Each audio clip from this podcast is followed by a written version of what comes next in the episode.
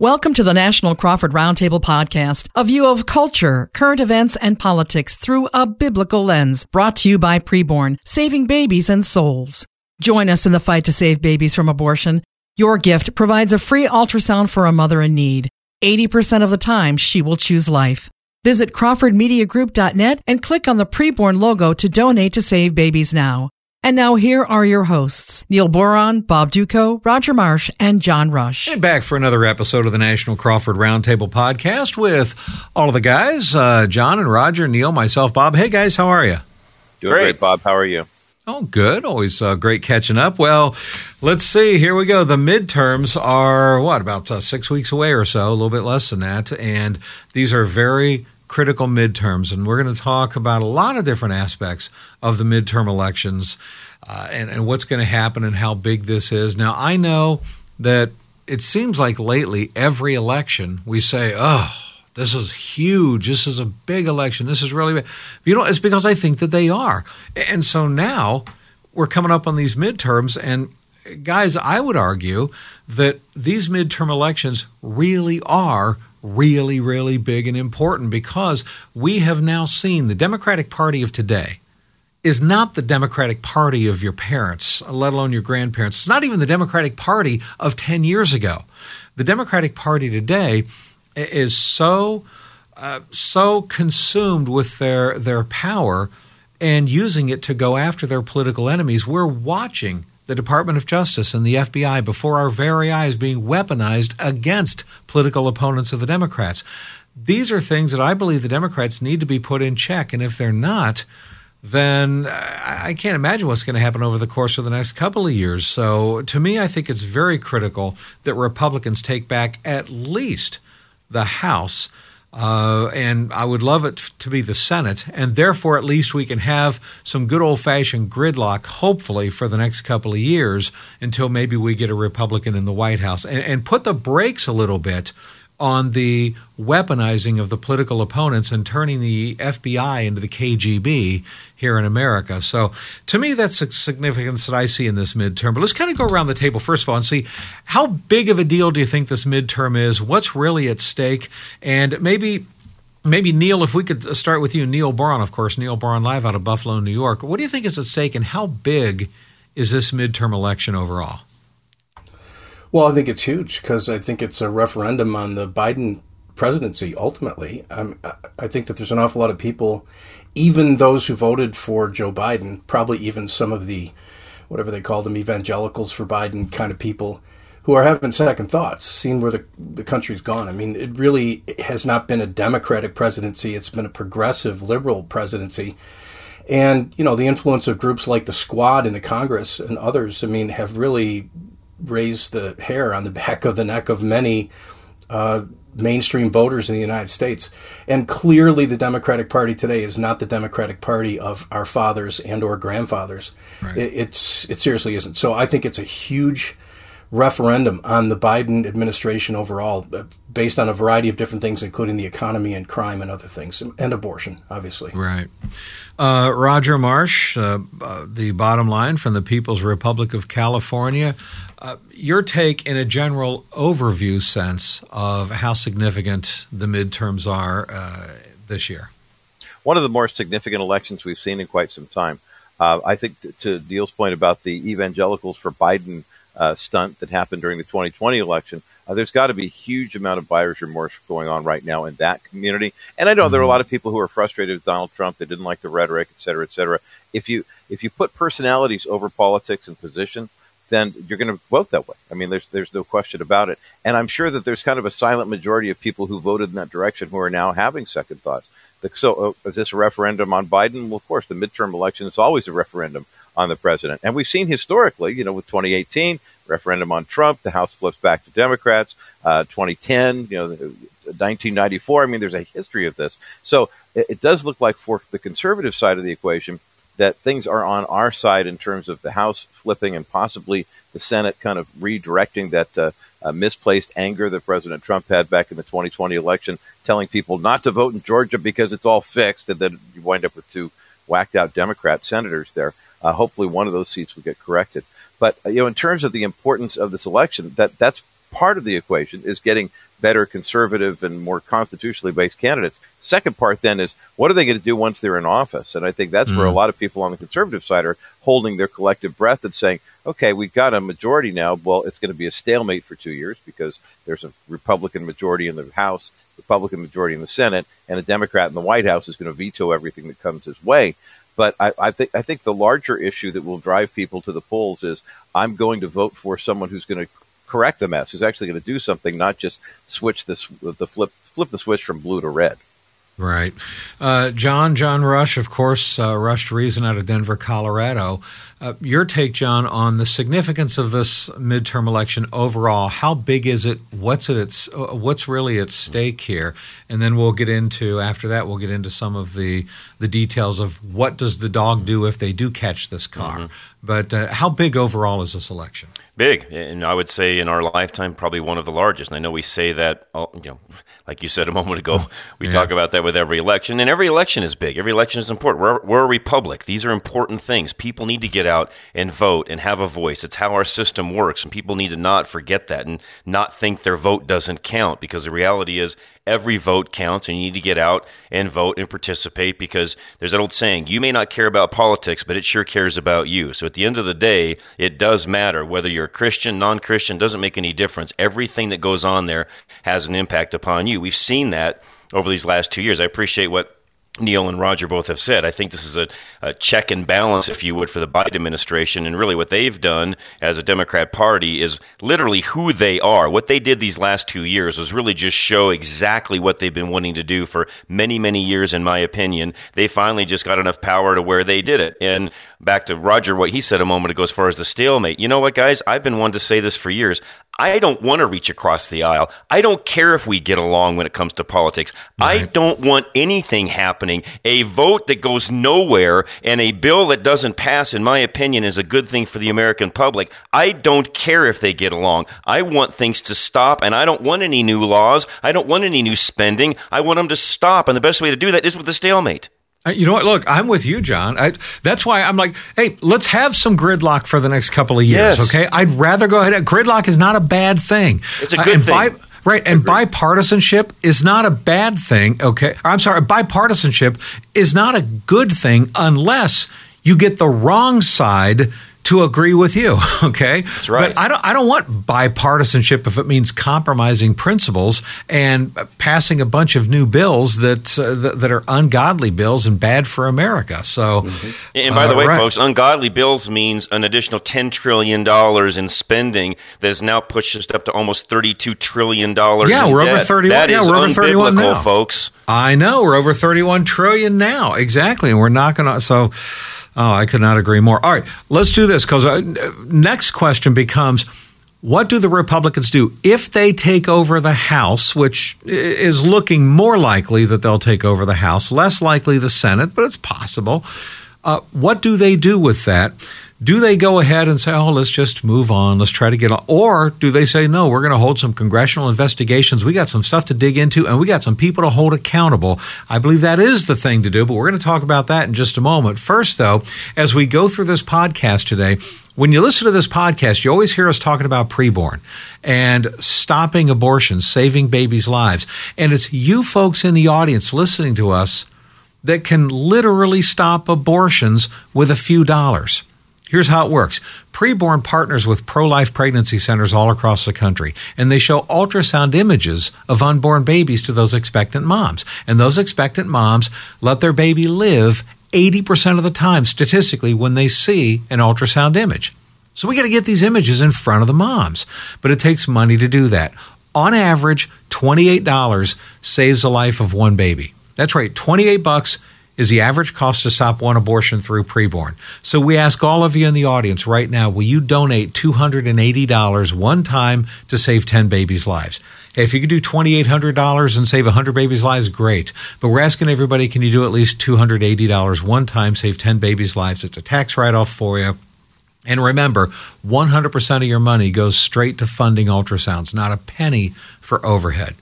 This is preborn, folks. This is what they do. They've been around for a long time. And just to give you an idea, last year, 2021, they stopped nearly 44,000 abortions. And along the way, there were just under 8,000 decisions for Jesus Christ. Is that worth $280 to you? So here's how you do it go online right now to CrawfordMediaGroup.net. CrawfordMediaGroup.net and click on the preborn tab, and you can donate right there online. Or you can donate over the phone. They answer the phones 24 hours a day, seven days a week. Call right now, 833 850 BABY. But don't eat now if you would, okay? Let's save some babies' lives as we continue this National Crawford Roundtable podcast talking about the midterms, the impact of this.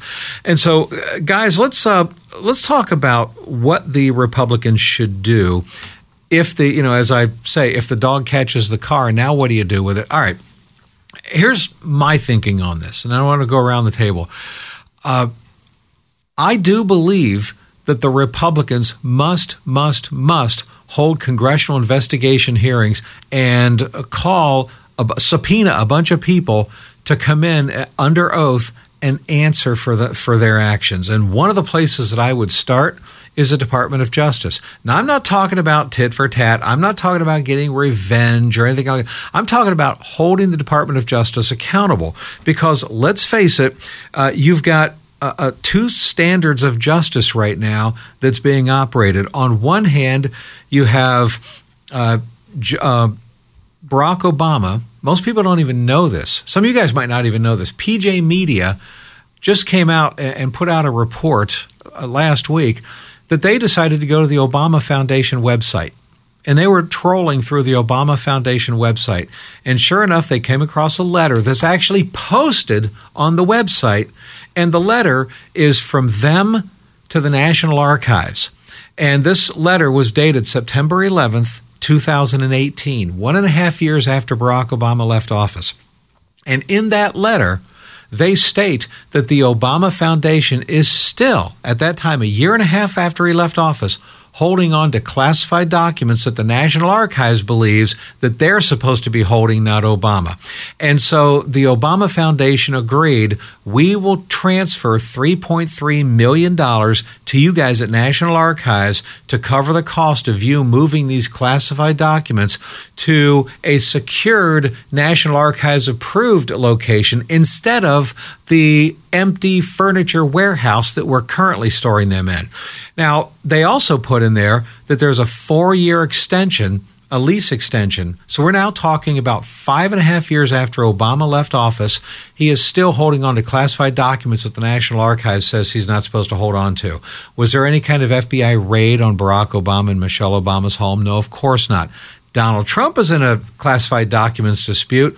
We got 30 FBI agents armed in a raid of Mar a Lago going through the drawers and closets of his teenage son, his wife, and everybody else. You have stuff like that. You have the the Planned Parenthood worker that got pushed by a pro lifer, Matt Houck. Matt Houck was with his 12 year old son, sidewalk counseling outside Planned Parenthood, and this Planned Parenthood escort worker comes up, some 72 year old guy gets in the face of Matt Houck's 12 year old son, starts yelling at him, cussing him out. Matt Houck pushes him away from his son. The man falls down, skins his arm. It requires one band aid. What happened?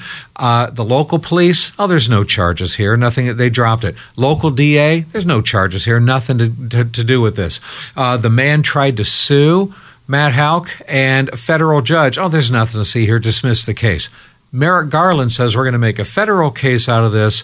Uh, it's violating the FACE Act. And now, what do they do? They order him charged with a crime. He's facing 11 years in prison, but rather than allowing him to turn himself in, 25 armed FBI agents stormed his home, pre dawn raid, went inside the home, pointed guns in his head, arrested him in front of his seven screaming and crying hysterical children. Uh, this kind of stuff has got to stop. And I would argue, guys, that they need to be held accountable for this. We cannot have America turning into this kind of a country. All right, I know that that's kind of a long rant. There are a lot more examples I could give of this, but I don't see this as revenge. I see this as we must stop this from uh, from becoming a permanent way of doing business in American politics. Uh, let's go around the table. John, John Rush, your thoughts. You are spot on on all of that. These guys not only need to be held accountable, but I think some folks need to be not only held accountable, Bob, but probably need to be held accountable in a way to where uh, there's some prison time for some of these folks. What's going on right now, we talked about this several weeks ago. This likens back to 1929 Germany with the things that they are doing. And if we allow this to continue to go on, it will do nothing but grow and get worse. We have got to bring it back in check. If we take control of the House, which I believe we will this November, we have got to bring some of these investigations in. We've got to bring this to light. And, and by the way, do it in a real way, not this kangaroo court nonsense that's been going on with, right. with Trump and all this other nonsense that they've been looking at with January 6th and so on, but some real solid investigations that have some meaning and some accountability at the end. That's right.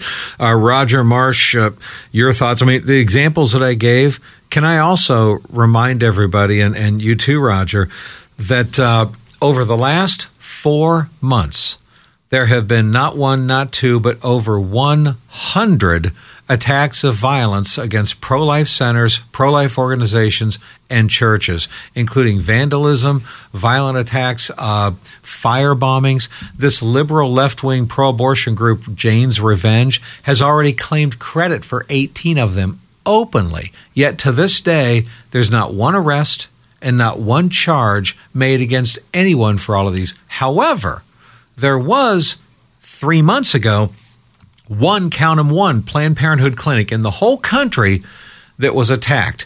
Uh, this was in Kalamazoo, Michigan. You had uh, a fire that was set in a bush outside the Planned Parenthood clinic. This was done after hours. No employees were there. It was still wrong, whoever did it. But the Department of Justice, Merrick Garland, swooped in with a, an all of government investigation to get to the bottom of who set that fire. It took them four days. They found the person, they arrested him. He's facing now up to 30 years in prison.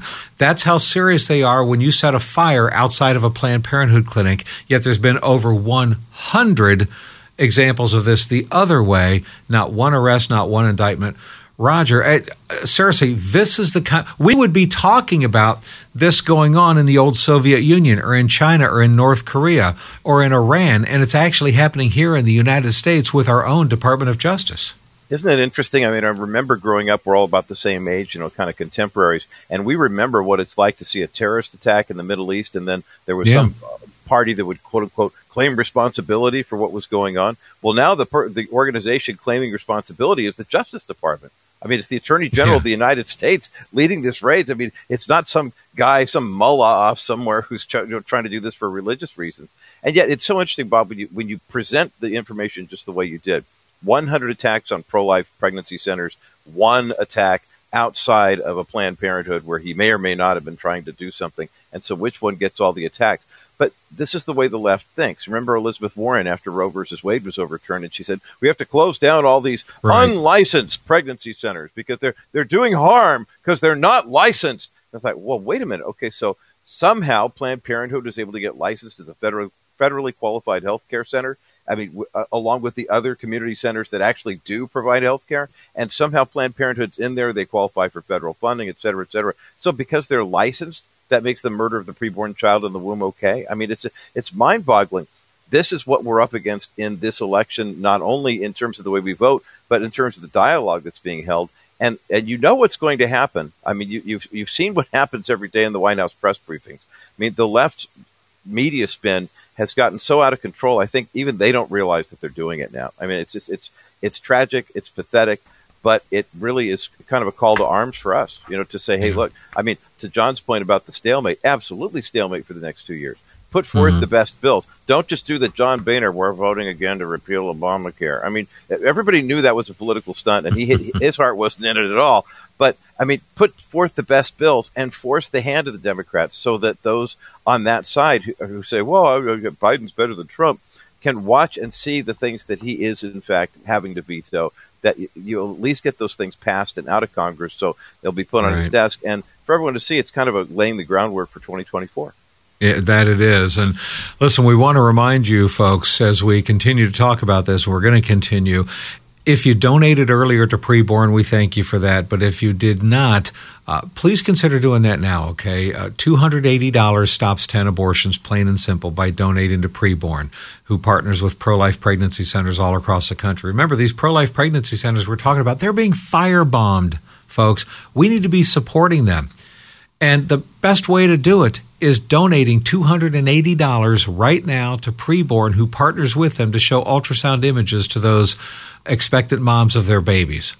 The moms choose life, the babies live, and $280 saves, on average, 10 babies' lives. So, would you prayerfully consider doing that right now? All you got to do is go online to crawfordmediagroup.net and click on the preborn tab. Crawfordmediagroup.net. Click on the preborn tab, and you can donate right there online. And 100%, 100% of your donation goes to funding ultrasounds, nothing for overhead. So would you prayerfully consider doing this? But listen, I do also want to ask if you are a business owner, or maybe God has blessed you and your family financially, we need some of you out there to buy ultrasound machines. They're $15,000 a piece. That's all a tax write off for you. And your legacy would be you're responsible for saving thousands of babies' lives. One ultrasound machine is $15,000. Is there somebody out there listening to us right now that would donate $15,000 for a nice tax write off this year and be responsible for saving thousands of babies' lives. Same place, just go to crawfordmediagroup.net, click on the preborn tab. Uh, for the rest of you, $280 for 10 babies' lives. You can also call 833 850 BABY and donate right over the phone. And they answer the phones 24 hours a day, seven days a week. Talking about the midterms and what do the Republicans do if they do get control of the House and or Senate. Uh, I believe that they need to be holding congressional investigation hearings and get and really holding the Department of Justice accountable for this. Neil Boron, want to get your take. Neil Boron live, Buffalo, New York. Uh, you know, I gave these examples before about Mar-a-Lago versus Obama's classified documents. Matt Houck, the uh, sidewalk counselor, okay, that uh, has his home raided. The over 100 pro-life centers and churches attacked. Uh, this is the same Department of Justice that says that that gets a letter from the National School Board Association saying we're tired of these complaining parents coming to the school boards complaining about critical race theory and transgender confusion and all that kind of stuff. So we want you to investigate them as domestic terrorists and Merrick Garland says, sure, sounds good, and uses the term domestic terrorists and launches FBI investigations into parents merely showing up at school board meetings in a nonviolent way to complain about this kind of stuff. Uh, Neil, what do you think? Is it is it just revenge or is it a legitimate investigation to hold the Department of Justice accountable for what they've been doing in the Biden administration? It's 100% correct that we need to be looking at this stuff and, and exposing actually what's been going on and draw to the attention of the American people what's happening, whether or not they are paying attention. I mean, in some cases, obviously, this stuff is, is televised or at least covered in the mainstream media, so people have some understanding of what's going on. But the but the American public have been led to believe, because of the mainstream media and big tech, that this is normal behavior. That that these are people who are standing up against what is widely and commonly um, held that you know that that these ideals uh, cannot be shaken, that they cannot be opposed. But I mean, we live in a country where where you know the idea of of uh, debate was heralded at one point. There was a I was trying to think of the name. There's a there was a center here at the University of Buffalo called the Center for Free Inquiry. Dr. Paul Kurtz was the director of it. He was a renowned atheist. But you know, his whole take was that you know the idea of asking questions um, standing up against the status quo was like what was embraced by the left at one time. On the contrary, today, if you try to challenge anything that people in the progressive left are saying, then the government jackboots are going to show up at your house and throw you in prison for 20 years or more. I mean, it's unbelievable. Mm-hmm. And, and that may sound like an overstatement to some, like, oh, we're just blowing this out of proportion. But, Bob, you've accurately outlined some of the key cases that really matter here that, that actually point to what the, our federal government, our Justice Department is doing. And so we not only need investigations, we need to televise them. and That's uh, right. we need to draw this stuff to the attention of the American people and let them know just exactly what's going on under the Biden administration. It's, That's right. You know unconscionable. what? You're absolutely right, and you know, we're coming up on the bottom of the hour. But to, to the point that you're making there, Neil, I know we have people listening to us right now, listen to this podcast, that you have liberal Democrat voting friends and family and coworkers. And when you say this stuff to them, they're probably, you know, dismissing you, rolling their eyes, going, you're just drinking the Fox News Kool Aid, you know, or whatever. Okay. Ask them some very honest and simple questions. Ask them, do you believe that it is true or not true that Donald Trump's Mar a Lago was raided by 30 to 40 FBI agents armed? Okay. Is that? Did that really happen or did that not happen? Okay. And then when they say, well, yeah, but that's because of documents, then you say, is it true or not true that the Obama Foundation's website has a letter in there acknowledging that Barack Obama, still to this day, five and a half years later, is holding on to classified documents that he has refused to turn over that the National Archives say that they're entitled to. Okay, is that true or is that not true? Because if it's not true, you're calling the Obama Foundation liars. All right, is it true or is it not true that this Planned Parenthood uh, escort was uh, getting in the face of that 12 year old boy, and that the pro lifer had 25 armed FBI agents storm his home in a pre dawn raid with his kids screaming and crying with guns pointed at his head. Did that actually happen? Or do you think that that's a made up story? Okay, you tell me. Uh, is, is it true or is it not true that over 100 pro life centers and churches have been attacked? And, not, and is it true or not true that not one arrest has been made? Is it true or not true that only one Planned Parenthood clinic had a fire set outside of it and arrest was made in four days and that person's facing 30 years? Is it true or not true that the Department of Justice labeled complaining parents at school board meetings, quote, domestic terrorists? Are the facts that I'm presenting you true or not true? You can accuse me of drinking the Kool Aid all night long. Are these facts true or not true?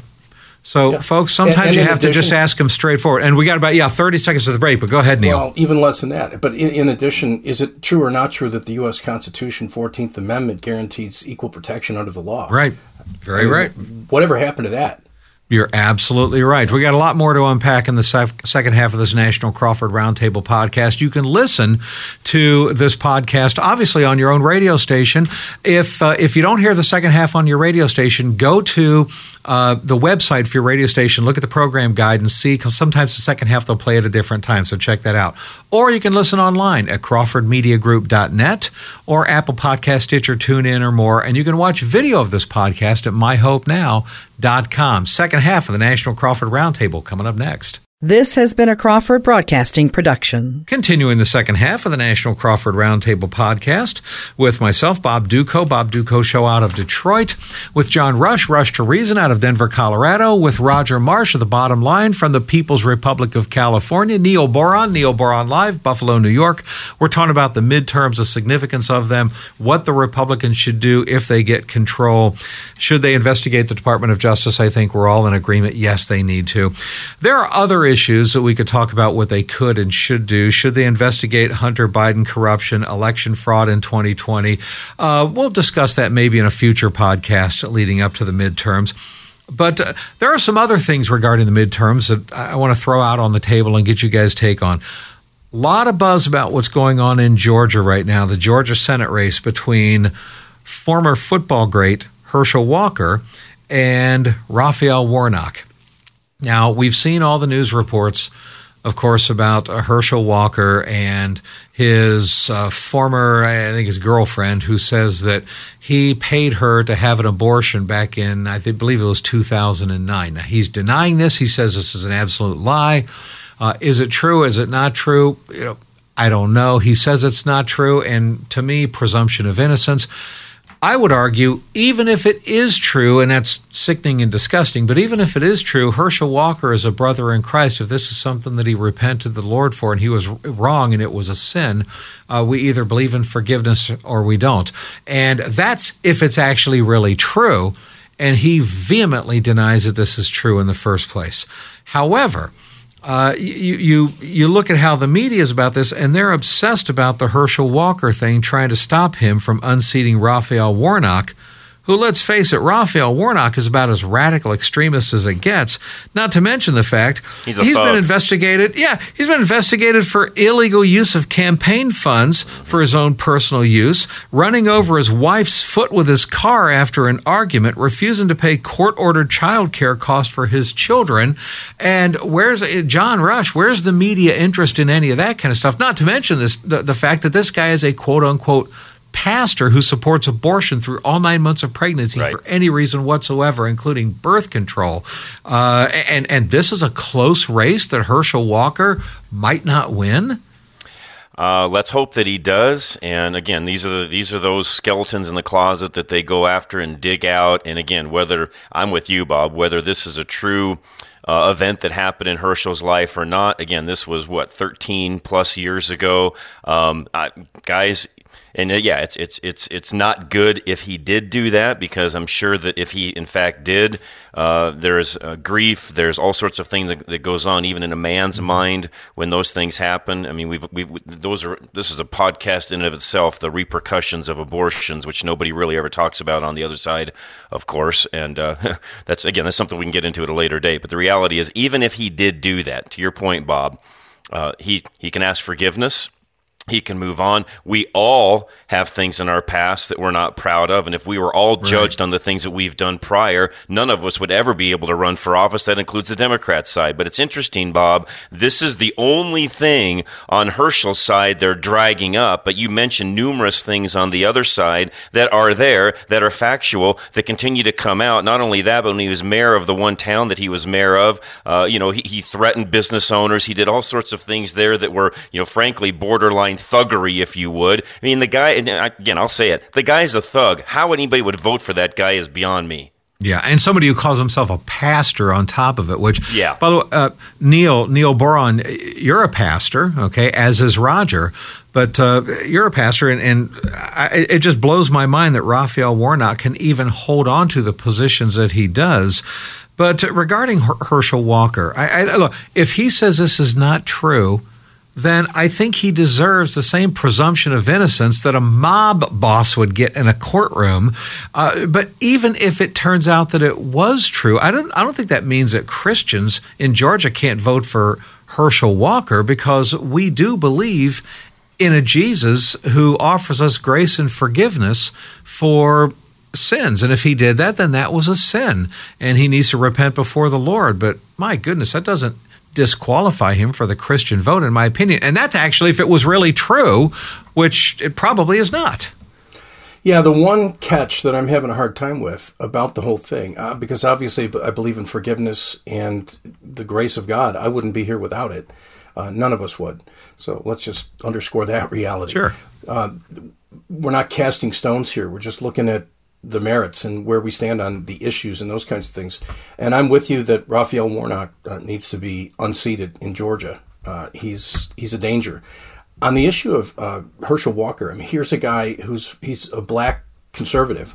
Media's automatically against him. You know, Right. He- he- there's there's no chance that he's even going to be paid attention to by anybody in the mainstream media. So there's that. But I mean, it's not just that they're disregarding what he has to say; they're attacking him. But here's the catch: this is where I have a problem because we keep saying, even if it was true, well, if it was true, then he's lying about it because he's saying it never happened. And I don't think, as a believer, that's the right way to go. I mean, I think it, you're getting yourself in worse trouble. It, never makes sense to lie. Um, and then, of course, if you were elected on that premise, then you're elected under false pretenses. So uh, I don't know. I don't know what to think. I'm really honestly troubled by his son. I don't know if you've seen it. He claims to be a conservative, sort of a, a TikTok influencer, you know, who's hurling insults at his father.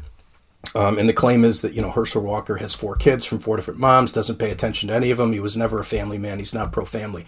Those are some you know heavy accusations. But on the other hand, I see a humble and repentant individual who seems to be uh, weathering the storm extremely well and denies vehemently that he ever paid anybody to have an abortion. I want to accept his word as truth right now and give him the benefit. And I say that it's important that the people of Georgia not prejudge him based on what the mainstream media is saying, but get before the Lord and ask the question: Is this the guy we need to vote for in Georgia? And I hope he wins. Yeah, well, I'll tell you what, I sure do too. And I want to get you in on this uh, in just a moment, Roger. And let me just say, uh, even to the point, Neil, that you're making, if he did in fact pay for that abortion and he's lying about it, okay, that's wrong. That's that's something that he needs to uh, handle before God. But as Christians, are we going to say, well, then we shouldn't vote for somebody who's going to govern in a pro-life way, in a, a pro-Christian way, in a biblical way, and everything else, because that person is a sinner and that person committed a sin that they don't want to admit. All right. I, I well, mean, that, that's not going to stop me from voting for somebody anyway. That's something that's between them and God. But I'm not going to say, well, then let's have let's have uh, six more years of Raphael Warnock. You know, because after all, uh, I, Herschel Walker's a sinner who doesn't want to admit it. clergy, guys. We're not voting for clergy. Yeah, right. you're right. You're right. Uh, however, let's be honest. Let's be real. Let's keep it real. That if if this if it was Warnock that was being exposed for having four different children from four different women, etc., we'd be all over it. We'd be using it as ammunition. I, I not, not, to no, I would not be using that as ammunition to vote against him. I would be using that as uh, as ammu- what I would be using as ammunition is his actual uh, record, his actual policies, what it is that he supports. Uh, I would I do well, not, and I've never yeah. agreed with taking somebody's personal sins in their own personal life or the dysfunction of their family or anything else and saying that's reason not to vote for this person for political office. Well, it's always Bob, about you know that that policies. was the tactic. That was the tactic against Bill Clinton in 1992. Not by me, it wasn't. Not by me, it wasn't. Okay. Well, you listen to my show at the time. I'm like, hey, look, th- this is wrong, inappropriate behavior, and certainly doing things like that in the Oval Office. Okay, uh, yeah. it, it, it, besmirches the office of the presidency. Okay, I get that, but his personal sins, uh, his personal sins are far, far, far outweighed by the policies that he would enact. That's why we elect a president, not a pastor, as John said. Yeah, well, I agree, hundred percent. And I mean, one of the one of the nuances of being an evangelical Christian is that sometimes we fixate on this kind of thing, and we forget that if if a total non-believer who was a conservative was running, we wouldn't be asking any of these questions at all. Really, it wouldn't be an issue. But the fact that he claims to be a believer all of a sudden puts him in a different camp, and he begins to be looked at differently. Because the reality is, any non-believer that we support or vote for, and I'm sure the vast majority of people running in the midterm elections are non-believers. Bible says they're enemies of God. So in a sense, any Christian who supports a conservative is voting for an enemy of God. So it's a point well taken. I'm agreeing with you on this point, John and Bob, that we need to be looking at issues and policies and what the ramifications of voting for the wrong candidate are going to be down the road and do the best we can to do the right thing. But this is an imperfect world, and all of us are sinners uh, non believers and believers alike. Thank God that the believers have the covering of the grace of God and His unconditional love and forgiveness because of what Christ accomplished for us. But man, this is messy business. It's messy. Well, you know what? Uh, Jimmy Carter has been a very outspoken, professed Christian and uh, a Bible uh, Sunday school teacher and all that kind of stuff. I did not vote for Jimmy Carter. I never would. But I did vote for Donald Trump. I voted for him twice. And Donald Trump basically has more skeletons in his closet than every cemetery in Michigan put together, okay? But I voted for him because of his policies, because I was voting for a president, not a Sunday school teacher. Even though, quite frankly, I think Jimmy Carter's policies that he supported violate anything that uh, he would be teaching theoretically in Sunday school. So it's about the policies that they stand for, not their personal sins. And, and to me, that's what makes the difference. That's how I look at it with Herschel Walker, too. But uh, let's do this. We got a lot more to unpack about this because we want to get uh, Roger and uh, John in on this as well. Kind of the, the Georgia Senate race, and then maybe we'll talk a little bit about Pennsylvania as well. I do want to ask everybody again please donate to preborn and stop these abortions, but it takes money to do it, folks. Remember, $28 is the average cost to save one baby's life through preborn. $280 saves 10 babies' lives. We're asking everybody listening right now. If you donated your 280, that's great. If you did not, please consider doing it now. You can go to crawfordmediagroup.net and click on the preborn tab. crawfordmediagroup.net, click on preborn. Or you can call, donate over the phone 24 hours a day, 7 days a week. It's 833 850 baby. Just if you call, mention that you heard this on National Crawford Roundtable uh, if you would, okay? But uh, let's save some babies' lives uh, through preborn. They've been doing this a long time, and it's really important work.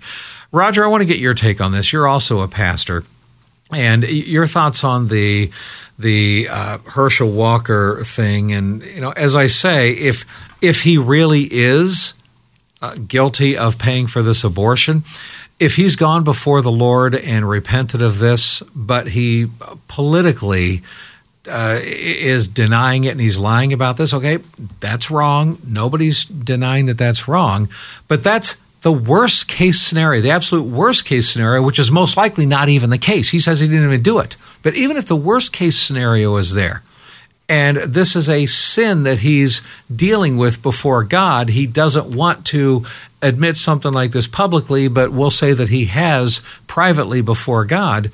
Even in that worst case scenario, I don't think that's a reason for Christians in Georgia to say, well, then we're better off with six more years of ungodly Raphael Warnock. You know, the choices are tough in elections, and I, I, often like to say we get to vote our conscience in the primaries, and we have to vote against the evil in the general elections. And this is one of those cases where, I mean, here are the choices Raphael Warnock, Herschel Walker. You know, and we're, we're having a, a really, I don't want to say nuanced, but it'd be pretty in depth debate about the Christian character aspect of this, especially for someone who's professing faith in Christ. And if there is a, an issue of integrity and lying and things like that, I mean, the worst that he's going to have to deal with is not necessarily the electorate. It's going to be, you know, God on judgment day. So ultimately, that's a, a cause for concern for us for praying.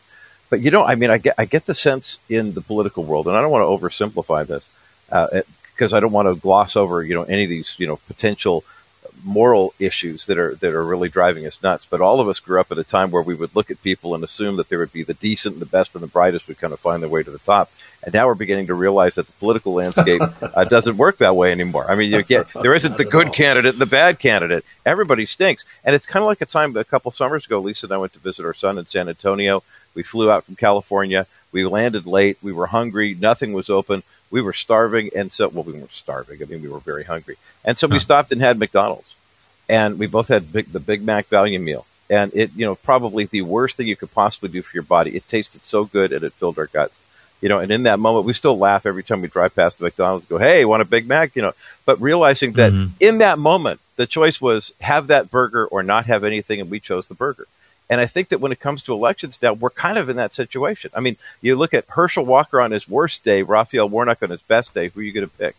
You know, mm-hmm. I mean, in Herschel terms Walker. of you know, yeah, I mean that, that that's a it, it's a really a no brainer. I mean, and and yeah, we can we could debate the nuances of lying and abortions and you know not being a lousy father, this that and the other thing.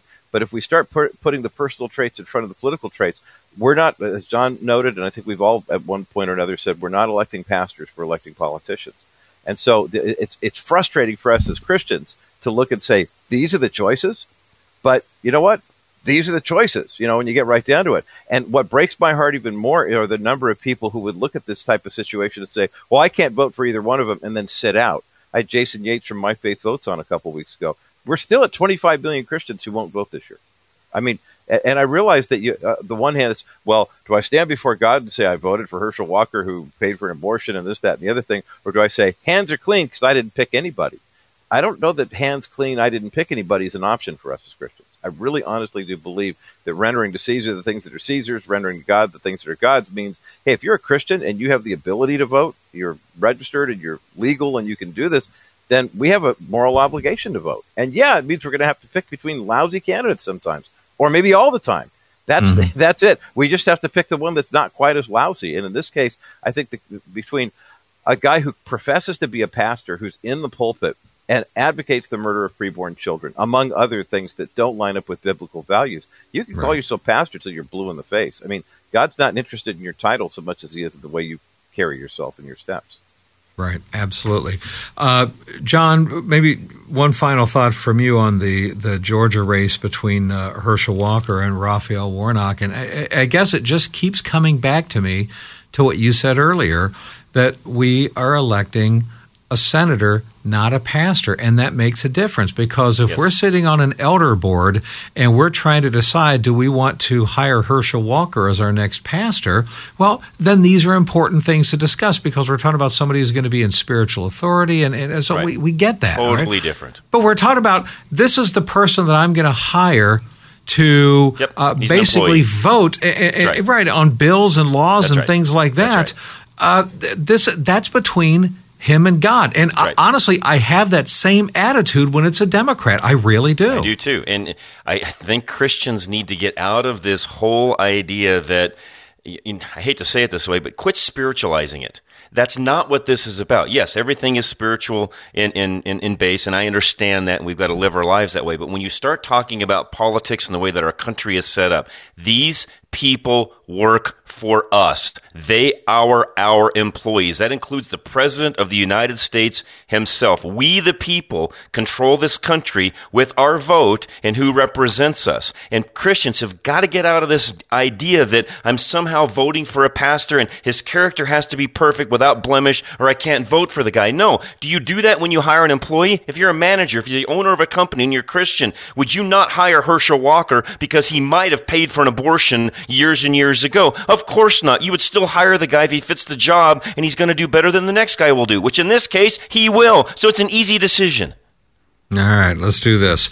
We're going to uh, kind of wind down our discussion on the midterms uh, coming up next. I do want to, one more time, make an appeal to you folks to donate to preborn if you haven't done that already. Okay, remember, $280 saves 10 babies' lives. It's really that simple, folks. Uh, that's the cost of saving these babies' lives and stopping abortions. And you can do this simply by going online to crawfordmediagroup.net and click on the preborn tab crawfordmediagroup.net. Click on the preborn tab. You can donate right there. 100% of your donation goes right to funding ultrasounds for these moms to see the images of their babies. And they choose life 80% of the time when they do that. Okay? Every penny of your donation goes to that. Not one dime goes to overhead or anything else. So this is preborn. They've been doing this a long time. They partner with pro-life pregnancy centers all across the country, which are under attack in this country. And the attackers are not being held accountable. So we need to stand up for these clinics. We need to stand up for the unborn, and this is a great way to do it. So crawfordmediagroup.net. Donate online if you would. And if you want to donate over the phone, you can call right now 833 850 BABY. The phones are manned 24 hours a day, seven days a week. Just mention you heard it on National Crawford Roundtable. Okay, 833 850 BABY. Uh, we're talking about the midterm elections. Now, next week, and over the course of the next couple of weeks, there's a lot of different aspects of the midterms that I know we're going to be discussing. Like, for example, we'll get into, over the next couple of podcasts, we'll get into some of the key races and elections and proposals that we're watching in our various states, uh, like my state of Michigan, in the states of New York, Colorado, California and such. So we'll be talking about those uh, and a lot of other things connected to the midterms. Right now, though, we're just watching some of the uh, the races that are, are, being watched by the media and a lot of people around the country.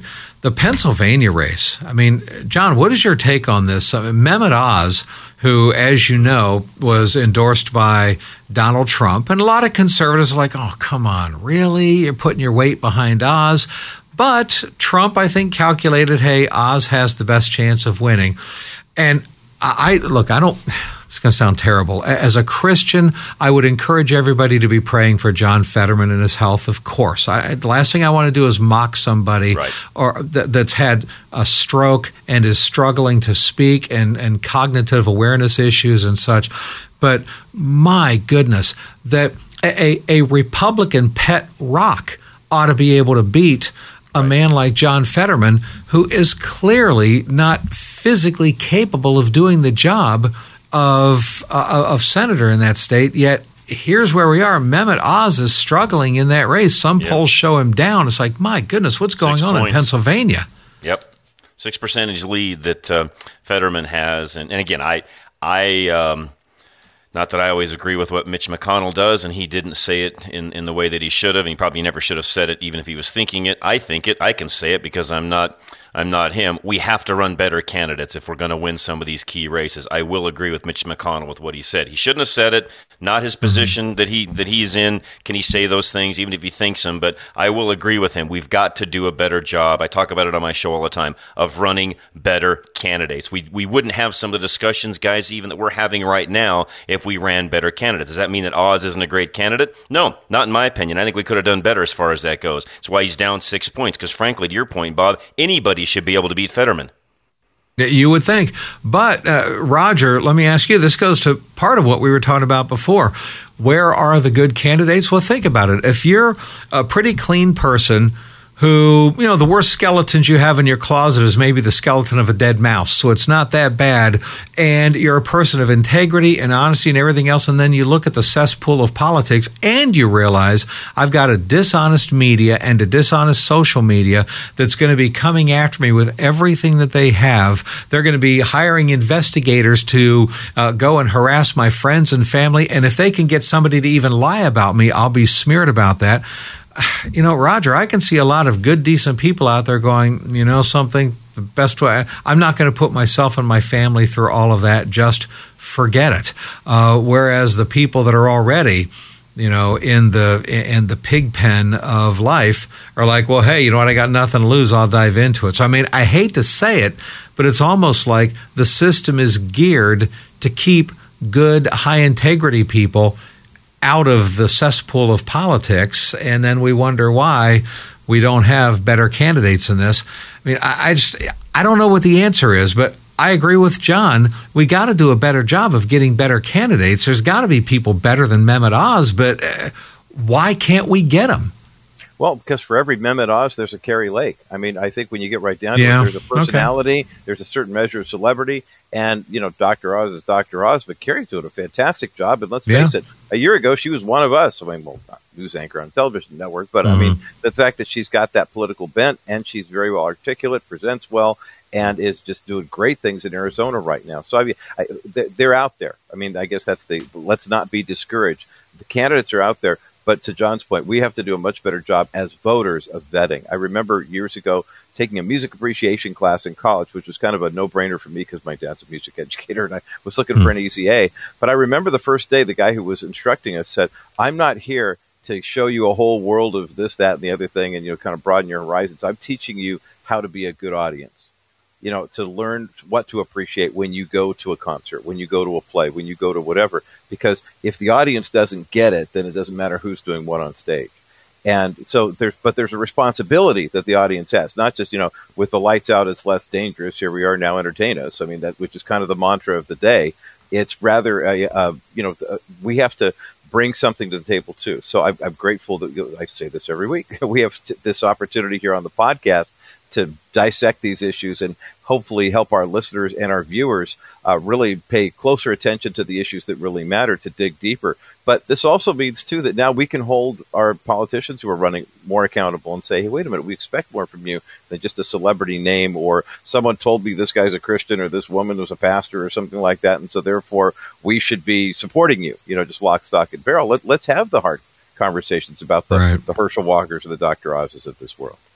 Let's, uh, Neil, let me ask you as we kind of wind this down. We only have 60 seconds left, but in those 60 seconds, how do you answer that question? How do we get the good, decent candidates? Because it just, you know, John is right. We should be able to do better than this, but I, I am having a hard time seeing why anybody would want to subject themselves and their family and their friends to the kind of smear and slash and burn campaign that they're going to be taken through. Yeah, Bob, I, I don't know the answer to that question, uh, and for all of the reasons that you outlined. I mean, this is it's dangerous territory. You're jumping into a you know pond full of alligators if you're going to decide to run for anything. Your life is going to be scrutinized.